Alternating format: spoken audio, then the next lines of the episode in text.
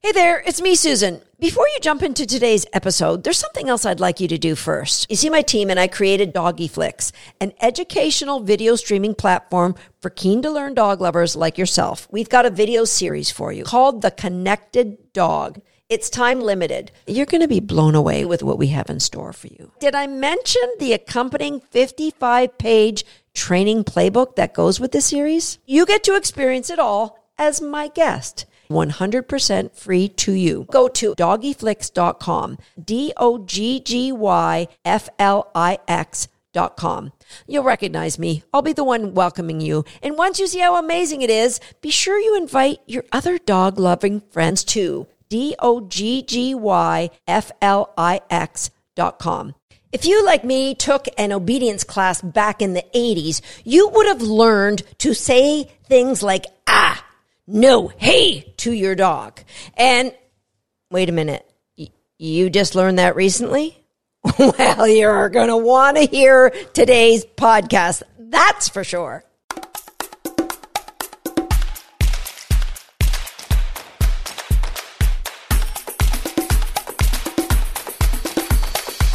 Hi, I'm Susan Garrett. Welcome to Shaped by Dog.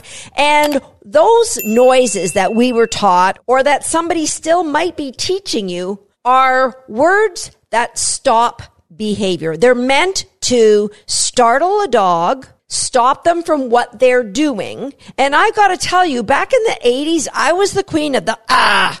I mean, I could get that guttural sound out better than anybody. And my little Jack Russell Terrier would flip her ears behind her head, much like I talked about on podcast episode number 157. All the signs of a dog showing stress. Ears pin, licking her lips. She would avert her eyes from me. Body would get a little bit low. Sometimes she'd like do a fake scratch. They're not itchy. I forgot to mention that in podcast episode 157. The fake scratch that dogs will do is another sign of stress. So when you use those loud sounds to startle your dog and get them to stop what they're doing, you will see the effect on the dog by them doing maybe subtle. It might be just eye shifting. It might be just a little flick of the tongue, but you will see signs of them showing you some emotional stress. So what we wanted to do back then is we wanted to stop the dogs, but the way I was taught, you know, you're saying no or you're clapping really loud, you're getting in there, but in your mind, there's a judgment being made. I don't like what you're doing. You are wrong or you might even be bad or you might even be a jerk for doing what you're doing. So you're chewing my sofa, or you're barking incessantly at nothing, or you're jumping on my guests. I need you to stop. You're wrong. At the very least, you're wrong. But possibly in my mind, it's escalating. You're bad. You're a jerk. Those are judgments and they're unfair. And the ah, ah, no, hey, what they don't do is tell our dogs what we want them to do. Some people coin the phrase negative interrupter with those sounds, which I think is flawed science because negative means you're taking something away and really you're adding. So I would just call those positive punishers. Positive punishers in the form of your voice. And a punisher is meant to suppress behavior. Okay, Susan, but what do we do? Because guess what? Dogs are imperfect. Sometimes they make bad choices and I can't get to them. They're at a distance. What could I do? I'm really glad you asked because that is the topic of today's podcast. Now, what we're going to do is we're going to condition a new cue. The term positive interrupter, I first heard when somebody was talking about Emily Larlham, who runs a great YouTube channel called Kikopup. So it's a positive interrupter in that it stops the dog, but what it does is it gets the dog to do something. So for many, many years, I've used the word enough. Enough, or sometimes I use the word thank you, but recently thank you has kind of morphed into my retrieve cue to the release cue. So I use enough as my cue. The challenge with using enough is for many people, when I've taught this, it has escalated. There has been judgment in it. Enough, enough, enough. And what we want is it to be a positive experience. When a dog hears the positive interrupter, they know to come and find you. Stop what you're doing, come and find me. So it could be a puppy's chewing something. It could be your dog's out on a walk and they're about to roll on something. It could be they're jumping on your guests or they're whatever inappropriate thing that they may be doing. You would use a positive interrupter, which gives them a different behavior to do. And what we want them to do is come back and find us. So is this a recall cue? It's different than a recall cue. Now, the dog is coming to you but it is not your recall cue. Your recall cue is sacred. There needs to be cherubs singing ah, whenever we talk about the recall cue. It's sacred and it only gets used when we really, really, really want our dogs to come when called. Okay, so positive interrupter. You could have the same reliability as your recall cue as long as you practice it the way I'm going to show you in just a minute. So many people start the positive interrupter with a sound like but personally, for me, that's not salient enough that if my dog's about to roll in something in the field, it's hard to make that loud. You know what? Maybe you're a better kisser than me. Maybe you can be a loud kisser. I don't have that skill. But I love the idea of using a sound as a positive interrupter. Why? Because it's so darn difficult for that to escalate into something that is a judgment. So when I have a litter of puppies, I introduce a positive interrupter and it, it's kind of a melodic sound. It's wait, wait, wait, wait, wait, wait, wait, wait, wait. And it actually is a cue. My dogs are coming up the stairs now. It's actually a cue that I use in agility as well, which means stop what you're doing and come into me. Do not take any obstacles. Come into me. It's a positive interrupter. Enough and wait, wait, wait, wait, wait, wait. You can also use a cue. Pop, pop, pop, pop, pop, pop. Now, if you can sing that in a way that you can never say it, no matter what's going on, you can't be angry about it. That's a great positive interrupter. Now, we get asked this question a lot in our online courses. How can I teach leave it? Well, of course, if you've been raised with it's your choice, you ideally would never need a leave it cue.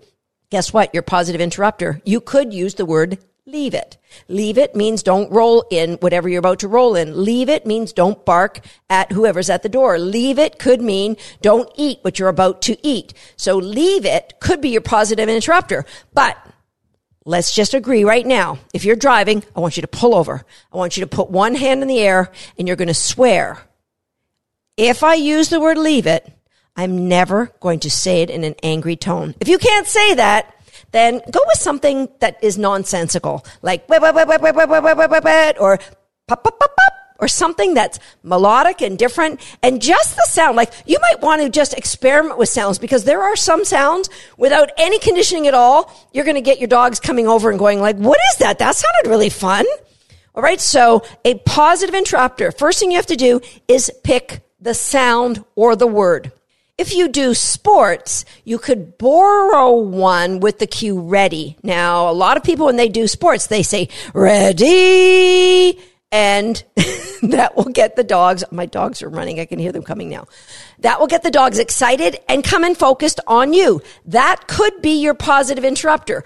I wouldn't advise you to do it if you're also using it to get your dog jacked up for different sports, okay? Because what if, this is a great place where I use my positive interrupter. If my dog, I see them locking on a distraction in the distance, maybe we're out walking and they see a deer, and I just say enough, or I'll say wit, wit, wit, and they'll just come off of it. But if I use a cue that means get jacked up, get engaged, and get ready to chase, then there might be a conflict for the dog. So I've seen people use the cue ready as a way to get their dogs to come off of things, but that's a slippery slope. So pick a word. All right. Wit wit. Let's all go with wit wit. I'll know you listen to this podcast or you're a member of one of my online classes if I hear you saying the word wit wit. All right. Is it a word? It's a hyphenated word. Is it? It's a phrase. Wit wit wit wit wit wit wit wit wit. my dogs are going crazy right now. Okay, so let's teach our positive interrupter. First thing you're going to do, super easy, you're going to get high, high value rewards. Put them in, a, like ideally if you've got a kangaroo pouch or somewhere where the dog, you know, bait pouch is just so obvious. So if you want to use a bait pouch, sure, but do some sessions without it. You're going to have your dog on a leash, so they're going to be nice and close and you're going to say the word and immediately drop a cookie in front of the dog. All right? They're going to eat it. You're going to keep moving. So as they're eating it, they're going to be on a leash. So you're not going to jerk them or anything. Wait till they eat it and then they're going to come with. I don't want them snarfling and sniffing because wit, wit, wit doesn't mean start sniffing the, the ground. All right? It means turn and find me fast. You're going to repeat this until the dog is ready for you to say the wit, wit, wit, wit cue. And then what you're going to do is you're going to add some motion. So it's going to be give the cue and then turn and run the dog catches up and then you drop the cookie on the floor. Now here we can hand the dog the cookie as well, but I want you to alternate. Sometimes drop it on the floor. Sometimes you're going to hand it to the dog. Eventually, if you're doing this like in your living room or your kitchen, you can throw it into the corner so you can run across in the opposite direction. Why do I want movement? because it adds to the reinforcement value. You can stand still, but our dogs love to chase. They love to chase. So eventually we want to be able to say the wit wit wit cue without moving at all. But initially, I would say we're going to move 80% of the time. 10% of the time practicing it just standing still. 80% of the time you are at least. Now, if you can't move that great, you can turn and like walk fast or walk at whatever speed is your fast. Just turn away from the dog, keep in contact with them with one eye over your shoulder, but we want them to see you turning and leaving because the wit wit means engage with me. All right? Engage with me. So we say the cue that they come. Now, three weeks. Let's put up our hand again. Susan, I solemnly swear I will not try to use this cue to interrupt a undesired behavior before three weeks. Now, that's an arbitrary number. It might take you four or five weeks, depending on how often that you can practice this game. We want to move from just saying the word, dropping cookies. That's your first session. Like, that's going to be over real quick. And then saying the word, moving away and then handing the dog a cookie or dropping the cookie. And then for those of you whose dogs tug, we're playing another game. Now, if your dog doesn't tug, don't switch off. Don't cross your arms and get all potty face on me because I got something for you. Just be patient, okay? So what I want you to do is I want you to start tugging with your dog. You're going to have your high value treat somewhere where you can grab it really quick. In the midst of tugging, you're going to give your cue. Wait, wait, wait, wait, wait, wait, wait. The dog should disengage from the tug toy. If by chance they don't, you are going to just become limp and stop saying anything. Just wait until the dog disengages. If they don't disengage, then you can just do a collar grab because that should help them go, oh yeah, collar grab means I'm going to get a cookie and then they're going to spit out the toy. You're going to drop the cookie, go back and do more wait, wait, wait, without a tug. But what I want them, what the next stage of learning is, is the dog is doing an activity, maybe an activity they like. You give the positive interrupter and they learn, stop what I'm doing and chase. Stop what I'm doing and find mama. Stop what I'm doing and look right? So the tug game is just an easy one to get them involved. Now, if you have higher value rewards or tugs that your dog loves, don't go to the highest one at first. Go to the lowest one and work your way up so that they're crazy involved with tug and you give your wit, wit, wit and they, they drop that tug. They're learning no matter what I'm doing. I hear wit, wit, wit and I turn and I come. My dogs might be giving an accompanying serenade to tonight's podcast because I'm talking dirty. I'm saying all their favorite words. Okay. So for those of you whose dogs don't tug, here's what I want you to do. I want you to take a low value food, aka something that they will not eat. A rock. Now, uh, if there's a chance your dog is one of those dogs like tater salad, if you throw anything, he's going to eat first and ask questions later. Don't do this with a rock. I want you to throw a block of wood bigger than your dog's head. Okay, so you're going to throw it to get their attention. You're going to say wit, wit, wit, and go in the opposite direction. Eventually, I want you to get to a place where you can roll a piece of kibble on the floor. Your dog goes to get it. You're going to say wit, wit, wit, go in the opposite direction and give them a high value reward. Now, you will need somebody to help you with this because I want the dog not to be able to get to that kibble. If they do, no big deal. I don't want you to have them on a leash and like give them a at the end of the leash. If they do, no big deal. We just know that wit wit wit is just not strong enough, high enough value for them at this moment. you could do this a couple of times and start throwing it further and further away. You could actually roll it under a door or an area where it's almost impossible for the dog to get that low value cookie. If they still start like scratching and, oh my gosh, I really have to get this dried up old piece of kibble, then that tells me you haven't done the two to three weeks or longer uh, the fun, wit wit, turn, run away, fun, wit, like high, high value awards so that your dog just hears that noise and wow, something amazing is going to happen. That's what we want. All right. Now your three or to five or whatever week introductory probation period is over. And now you're going to use your wit wit cue just to interrupt low value activities. All right. So something like here's what, when I use mine. Post swimming licking drives me crazy when I'm trying to focus on something. So I will use that cue. My dogs will come over. I'll just, I'm just interrupting them. All right. Now, can you go do something else? Go lie down somewhere else. So then they're not right under my feet licking. Right. Now, you're not going to wait till the UPS guy comes and every, all anarchy is going crazy because it's less likely to work. Use your positive interrupters only when you're willing to bet me $1,000 that your dog is going to give you that head whip and drive towards you. Okay. Now, Susan, I've been listening to your podcast quite a bit. And I know about podcast number 16, the thing before the thing. Am I not just rewarding my dog in a behavior chain? You got to be bad to be good. I am so glad you asked that question because, as a matter of fact, you potentially could be. So the positive interrupters are things I use a ton when I have puppies. I see a puppy is about to squat to go to the bathroom. Oh, wait, wait, wait, wait, wait. Let's get outside. I see my puppy is chewing on something inappropriate. But as soon as that happens, the wheels start turning in my head.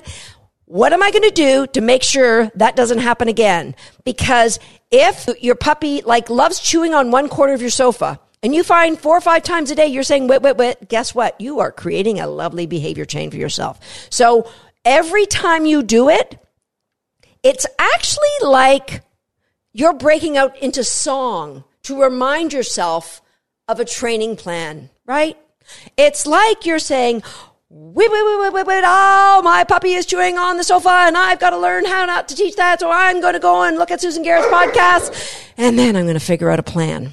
So yes, the answer is yes. If you rely on this as a regular form of management, you could be, in fact, rewarding the thing before the thing. And so I use it for puppies. If you've been using it and your dog is no longer puppy and you're doing it for the same thing, that's just highlighting for you you've got a flaw in your training plan. So please adjust that training plan. Leave me a comment. Let me know eh, what your positive interrupter word is and let me know how the conditioning goes. I'll see you next time right here on Shaped by Dog.